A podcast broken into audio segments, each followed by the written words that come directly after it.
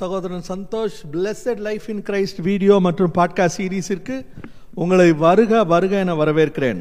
இந்த கருமையான சகோதரனே சகோதரியே இன்று நண்பகல் வேளையில் பிளெஸ்ஸிங் அட் நூன் நிகழ்ச்சியின் மூலமாக உங்களை சந்திக்க கத்தர் தந்து வருகிற கிருபைகளுக்காக கத்தருக்கு நன்றி செலுத்துகிறேன். கத்துடைய பரிசுத்த நாமத்துக்கு மய்மை உண்டாவதாக நாம் ஒரு நெருக்கடியான காலத்தில் வாழ்ந்து கொண்டிருக்கிறோம் என்பதில் பெரிய சந்தேகம் ஒன்றுமில்லை.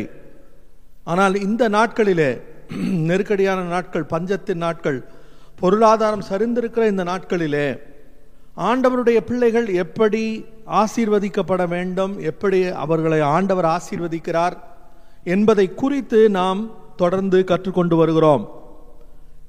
எனக்கு அருமையான சகோதரனே சகோதரியே நாம்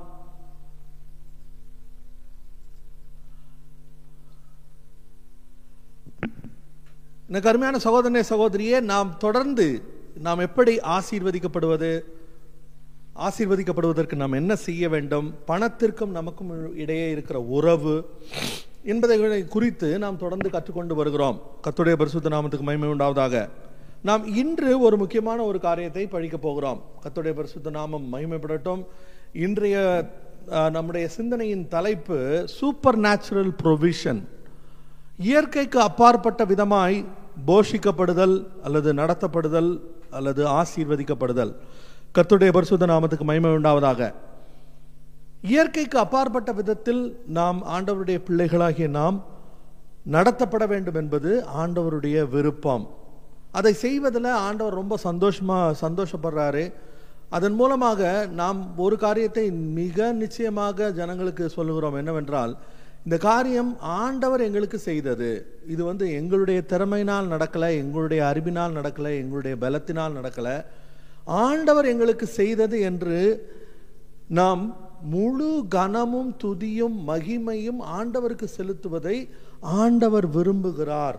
கத்துடைய பரிசுத்த நாமத்துக்கு மகிமை உண்டாவதாக. அப்படிப்பட்ட சூப்பர் நேச்சுரல் ப்ரொவிஷனில் வாழ்வது எப்படி என்பதை குறித்து நாம் படிக்க போகிறோம். முதலாவது நான் உங்களுக்கு ஒரு சில வசனங்களை வாசிக்கிறேன். அந்த அதுக்கப்புறம் நம்ம அதை குறித்து சிந்திக்க ஆரம்பிப்போம். மத்தேயுவின் சுவிசேஷம் பதினேழாவது அதிகாரம் இருபத்தி நான்கிலிருந்து இருபத்தி ஏழு வசனம் வரை அவர்கள் கப்பர் நகுமில் வந்தபோது வரிப்பணம் வாங்குகிறவர்கள் பேதிருவினிடத்தில் வந்து உங்கள் போதகர் வரிப்பணம் செலுத்துகிறது இல்லையா என்று கேட்டார்கள். செலுத்துகிறார் என்றான். அவன் வீட்டிற்குள் வந்தபோது அவன் பேசுகிறதற்கு முன்னமே இயேசு அவனை நோக்கி சீமோனே உனக்கு எப்படி தோன்றுகிறது? பூமியின் ராஜாக்கள் தீர்வையையும் வரியையும் தங்கள் பிள்ளைகளிடத்திலோ அந்நியரிடத்திலோ யாரிடத்தில் வாங்குகிறார்கள்? என்று கேட்டார். அதற்கு பேதரோ அந்நியரிடத்தில் வாங்குகிறார்கள் என்றான். இயேசு அவனை நோக்கி அப்படியானால் பிள்ளைகள் அதை செலுத்த வேண்டியதில்லையே. ஆகிலும் நாம் அவர்களுக்கு லா இராதபடிக்கு நீ கடலுக்கு போய் தூண்டில் போட்டு முதலாவது அகப்படுகிற மீனை பிடித்து அதன் வாயை திறந்து பார். ஒரு வெள்ளி பணத்தை காண்பாய். அதை எடுத்து உனக்காகவும் இல்லை எனக்காகவும் உனக்காகவும் அவர்களிடத்தில் கொடு என்றார். இயேசு மீன் பேதருவனிடத்தில் பேசுகிற ஒரு சம்பாஷணையை நம்ம வந்து இப்போ வாசித்தோம். பேதரு மீன் பிடிக்கிறவர். அவர் ஒரு மீனவர். ஆனால் நம்ம வேதத்தில் பார்க்குறோம் அவர் அப்படி பெருசாக எதுவும் மீன் பிடிச்ச மாதிரியே தெரியல. அவர் இயேசு வந்து முதல் முதல் அவரை சந்திக்கும் போது அவர் ரா முழுவதும் பாடுபட்டு அவர் வந்து ஒன்றும் கிடைக்காம வலையை அலசி கொண்டிருந்த ஒரு சூழ்நிலையில் இயேசு அவரை சந்தித்தார். அன்று அவருக்கு ஒரு பெரிய ஒரு ஆசீர்வாதத்தை இயேசு கட்டளையிட்டார். அது மட்டுமல்ல அடுத்தாப்புல பார்த்தீங்கன்னா இயேசு உயிரோடு எழுந்ததுக்கு அப்புறம் நான் மீன் பிடிக்க போறேன்னு அவன் கிளம்பிட்டான். அந்த சமயத்திலும் இயேசு அவனை சந்தித்து நூற்றி ஐம்பத்தி மூன்று பெரிய மீன்கள் கிடைக்கும்படி செய்தார். அது மட்டுமல்ல போனஸ் என்ன? அவன் கரைக்கு வரும்போது மீன்கள் பொறித்த மீன் துண்டுகள் அங்கு அவனுக்காக காத்திருந்தது. கத்துடைய பரிசுத்த நாமத்துக்கு மயமே உண்டாகட்டும். அவன் மீன் பிடித்ததாக வேதத்தில் சொல்லப்பட்டிருக்கிற ஒரே ஒரு சந்தர்ப்பம் இப்போ நான் வாசித்த சந்தர்ப்பம் தான் இயேசு கிறிஸ்துவுக்கும் அதாவது அவர்கள் வரி கட்டுகிறார்களா என்று கேட்கப்படுகிறது. அவர் செலுத்துகிறார் என்று சொல்லி உள்ளே வரும்போது அவன் பேசின விஷயங்களை இயேசு முன்னரே அறிந்திருந்து அவர் சில காரியங்களை கேட்டார். அதுக்கப்புறம் என்ன சொன்னார்? நீ போய் கடலில் போய் ஒரு தூண்டில் போடு. அகப்படுகிற முதல் மீனுடைய வாயில் ஒரு வெள்ளி பணம் இருக்கும். அதில் எனக்காகவும் உனக்காகவும் வரி கட்டு என்று சொன்னார். கத்துடைய பரிசுத்த நாமத்துக்கு மகிமை உண்டாவதாக. அப்படியே அவன் செய்த போது அங்கு அந்த இடத்துல அவனுக்கு மீன் கிடைத்தது. கத்துடைய பரிசுத்த நாமத்துக்கு மகிமை உண்டாவதாக. அதாவது ஆண்டவர் மிகவும் அற்புத விதமாக அவன் போடுற தூண்டில்ல வர்ற மீனுக்குள்ள வாய்க்குள்ளார க வெள்ளி பணம் இருக்கும் அப்படிங்கிறது இயேசுவுக்கு எப்படி தெரியும்? இயேசுவுக்கு அது மிக நன்றாக தெரியும். ஏனென்றால் அவர்தான் இந்த சர்வ லோகத்தை உண்டாக்கினவர். அது மட்டும் இல்லை அவர் வந்து அவர் அவர் சொல்லும்போது அந்த வாயில் வெள்ளிப்பணம் வைத்திருக்கிற மீன் வந்து பேதர் வர்ற டைமில் கரெக்டாக வந்து ரெடியாக இருக்கும். ஒரு குறிப்பிட்ட ஒரு ஊழியக்காரர். அவர் வந்து ஒன்று ராஜாக்கள் பதினேழாவது அதிகாரத்தில் வந்து நான் நினைக்கிறேன் அது எலிசாவு எலியாவுக்கு காகங்கள் கொண்டு வந்து சாப்பாடு கொடுத்ததை வைத்து அவர் பறவைகளுக்கு கட்டளையிட்டதாகவும் அதன் மூலமாக அந்த பறவைகள் அவருக்கு பணத்தை கொண்டு வந்து கொடுத்ததாகவும் ஒரு ஊழியக்காரர் ஒருவர் ஒரு இடத்துல சாட்சி சொன்னார். அதை கேட்டுக்கொண்டிருந்த ஒரு பதினைந்து வயசு சிறுவன் அவனுக்கு இதை கேட்ட உடனே அவருக்கு செய்த ஆண்டவர் ஏன் எனக்கும் செய்யக்கூடாது அப்படின்னு சொல்லிட்டு அவன் என்ன பண்ணானா அவன் வீட்டுக்கு பின்னாடி போய் ஆண்டவரே நான் வந்து ஒரு எனக்கு வந்து ஒரு பத்து டாலர் தேவைப்படுது. எதுக்காக?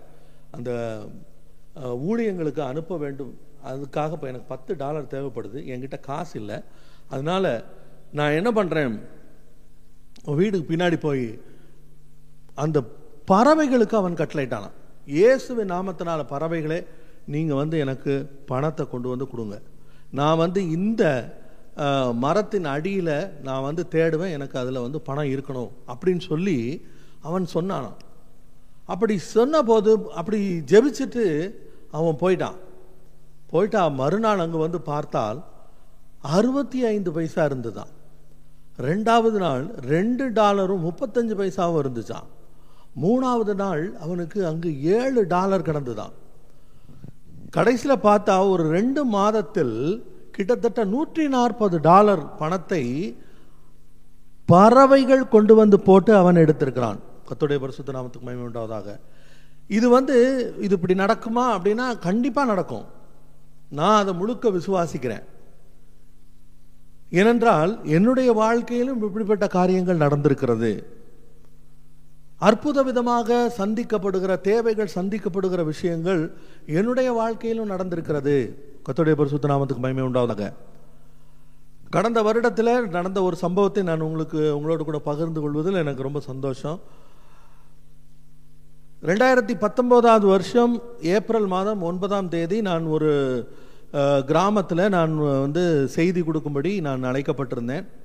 நாங்கள் போயிருந்தேன் அந்த பாஸ்டர் வந்து நீங்கள் செய்தி கொடுங்கன்னு சொல்லி என்னை மாட்டி விட்டார். சரின்னு சொல்லிட்டு நான் ஆண்டவரே நான் என்ன சொல்லி கொடுக்க அப்படின்னு யோசிக்கும் போது ஆண்டவர் எனக்கு எகவா ஈரே கத்தருடைய சமூகத்தில் பார்த்து கொள்ளப்படும் என்கிற அந்த வார்த்தையை கொடுத்து அதிலிருந்து பேசும்படியாக சொன்னார். அப்போ நான் அவரோடத்தில் சொல்கிறேன் எகோவா ஈரே கத்தர் நம்முடைய தேவைகளை பார்த்து கொள்வார். கத்தர் நம்முடைய தேவைகளை சந்திப்பார். இப்போ பாருங்க ஏப்ரல் மாதம் அது வந்து ஏப்ரல் ஒன்பதாம் தேதி நான் பேசுகிறேன் ஏப்ரல் மாதம் வந்துருச்சு இனி அடுத்தது மே வரும். மே வந்தால் என்ன வரும்? பிள்ளைகளுக்கு ஸ்கூல் யூனிஃபார்ம் வாங்கணும் ட்ரெஸ் வாங்கணும் ஷூ வாங்கணும் புக்கு வாங்கணும் நோட்டு வாங்கணும் பேனா வாங்கணும் பென்சில் வாங்கணும். ஆக அதுக்கு ஒரு தனியாக ஒரு தொகை தேவைப்படும். இதுக்கெல்லாம் என்ன பண்ணுறது நம்ம ஆண்டவர்கிட்ட கேட்கணும். ஆண்டவரை நோக்கி பார்க்க வேண்டும் என்று நான் வந்து அந்த ஆபரகாம் அப்படி அண்ணாந்து பார்க்கையில் அவனுக்கு வந்து அந்த ஆட்டுக்குட்டி தென்பட்டது. அதுபோல நீங்களும் ஆண்டவரை நோக்கி பார்க்க வேண்டும். அப்பொழுது கத்தர் உங்களுக்கு அப்படி செய்வார்னு சொல்லி உற்சாகமாக பிரசங்கம் பண்ணிட்டேன். கத்தருடைய பரிசுத்த நாமத்துக்கு மகிமை உண்டாதாக. வந்துட்டு ரெண்டு நாள் கழித்து திடீரென்று என்னுடைய மொபைலை செக் பண்ணி பார்க்குறேன். அதில் பார்த்தீங்கன்னா என்னுடைய பேங்க் அக்கௌண்ட்டில் நாற்பதாயிரம் ரூபாய் கிரெடிட் பண்ணப்பட்டிருக்கிறது. யாரோ எனக்கு தெரியாத ஒருவர் வந்து அதாவது அதில் பார்த்தா நாற்பதாயிரரூபா கிரெடிட் ஆகிருக்குன்னு தான் தெரியுது. யார்கிட்ட இருந்து வந்திருக்குங்கிற தகவல் தெரியலை. உடனே நான் போய் பேங்க்கில் போய் கேட்டேன்.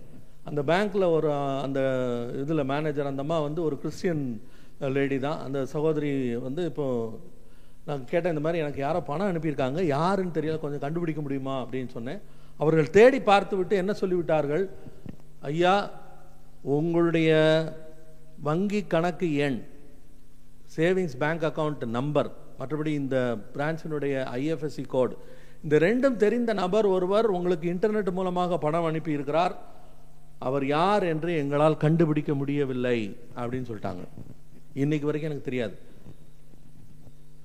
நான் அப்போ ஐயோ யார் அனுப்புனாங்கன்னே தெரியலையே அப்படின்னு சொல்லி கேட்குறேன் உடனே அந்த அம்மா சிரிச்சுட்டே சொல்லிச்சு உங்களுக்கு வேண்டாம்னா சொல்லுங்க பிரதர் நான் வேணாம் யூஸ் பண்ணிக்கிறேன் அப்படின்னு.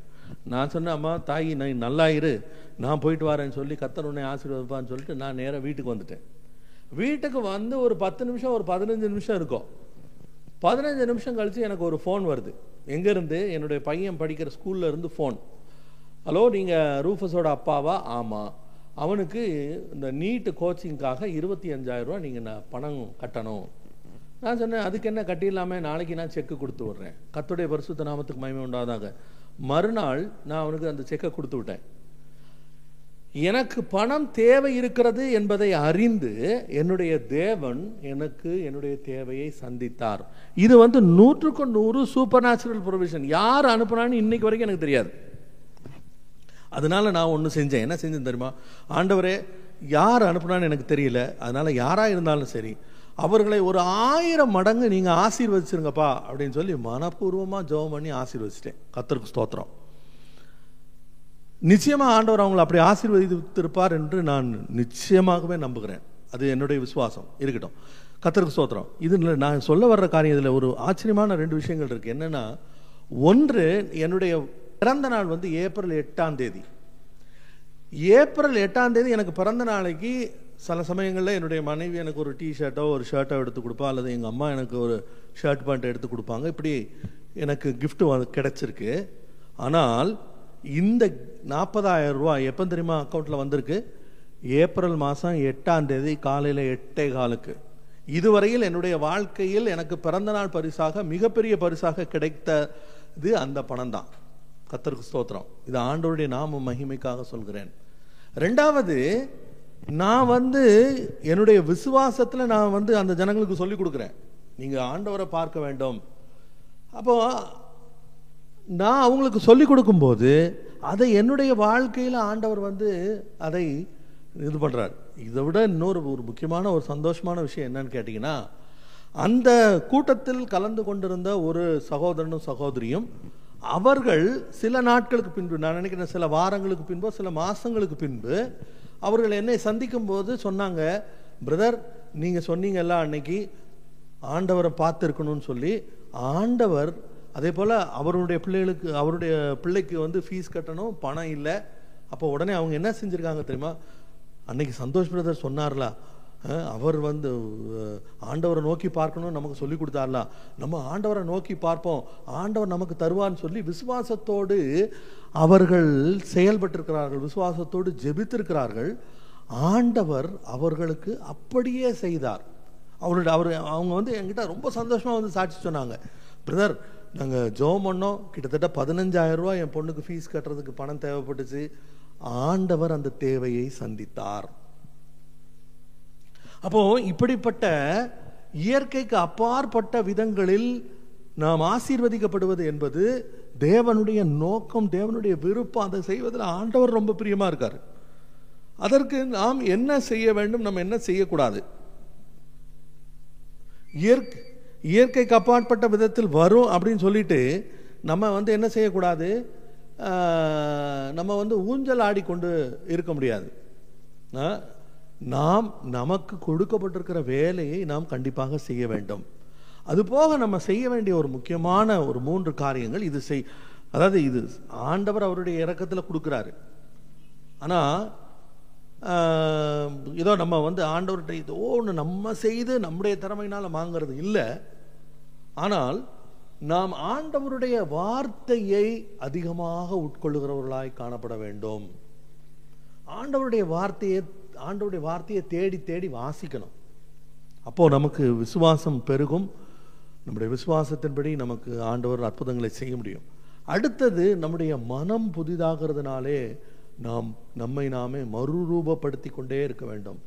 மூன்றாவது நாம் எப்பொழுதும் நம்முடைய விசுவாசத்தை செயல்படுத்துகிறவர்களாக விசுவாசிக்கிறவர்களாக வார்த்தையை அறிக்கையிடுகிறவர்களாக நாம் காணப்பட வேண்டும்.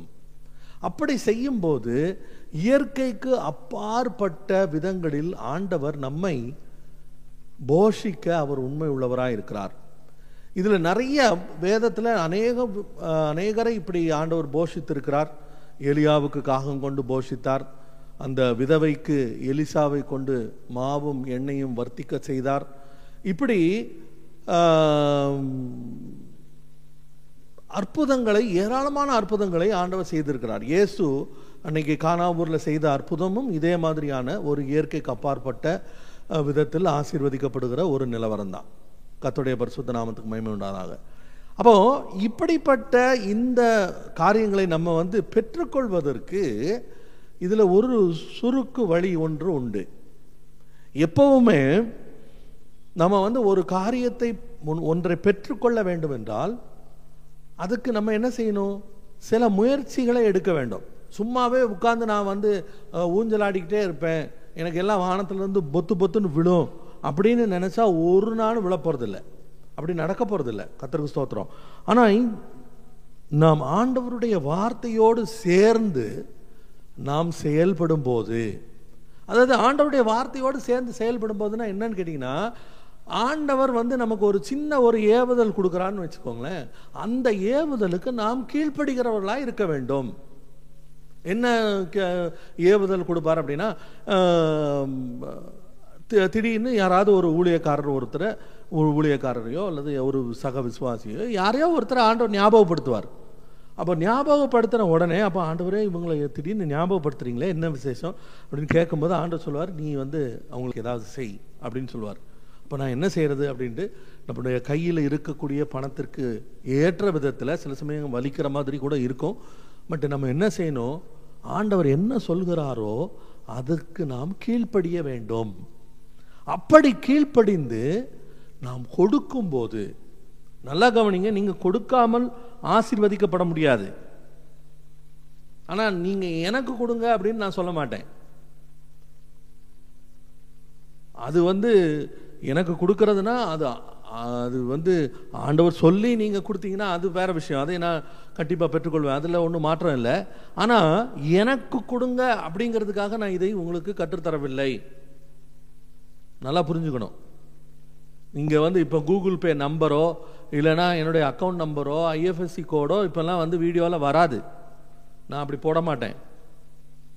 கர்த்தருடைய பரிசுத்த நாமத்துக்கு மகிமை உண்டாவதாக. ஆனால் நீங்கள் கொடுக்காமல் ஆசீர்வதிக்கப்பட முடியாது என்பதை நீங்கள் மனதில் கொள்ள வேண்டும். ஒரு நிமிஷம் கண்களை மூடி நம்ம ஜெபிப்போமா? எங்களை நேசிக்கிற நல்ல கத்தாவே இந்த அருமையான வேலைக்காக உமக்கு நன்றி செலுத்துகிறோம். ஆண்டவரே நீ நல்லவர். நீர் எங்களுக்காக அற்புதங்களை செய்கிறவர். எங்களுக்காக பெரிய காரியங்களை செய்கிறவர். இயற்கைக்கு அப்பாற்பட்ட விதங்களிலே எங்களை ஆசீர்வதிப்பதில் எங்களை நடத்துவதில் நீர் நீர் மிகவும் பிரியமுள்ளவராக இருக்கிறீர் உங்களுடைய பிள்ளைகளுக்கு நீர் அப்படி செய்கிறீர். அதற்காக உமக்கு நன்றி செலுத்துகிறோம்.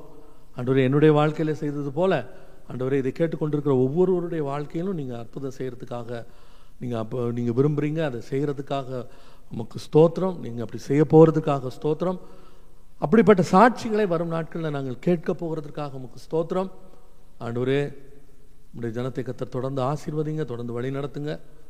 ஒவ்வொரு நாளும் நாங்கள் இன்னும் அதிக அதிகமாய் உம்மை கிட்டி சேர உம்மை பிரியப்படுத்த உண்மையே எங்களுடைய நோக்கமாக்கி கொள்ள எங்களுக்கு உதவி செய்யும். எங்களை தாழ்த்துகிறோம் வெறுமையாக்குகிறோம். எல்லா துதி கனமையுமே உமக்கே செலுத்துகிறோம். இயேசுவின் நாமத்தில் ஜபங்களும் பிதாவே. ஆமென். எனக்கு அருமையான சகோதரனே சகோதரியே தொடர்ந்து என்னோடு கூட இணைந்திருங்கள்.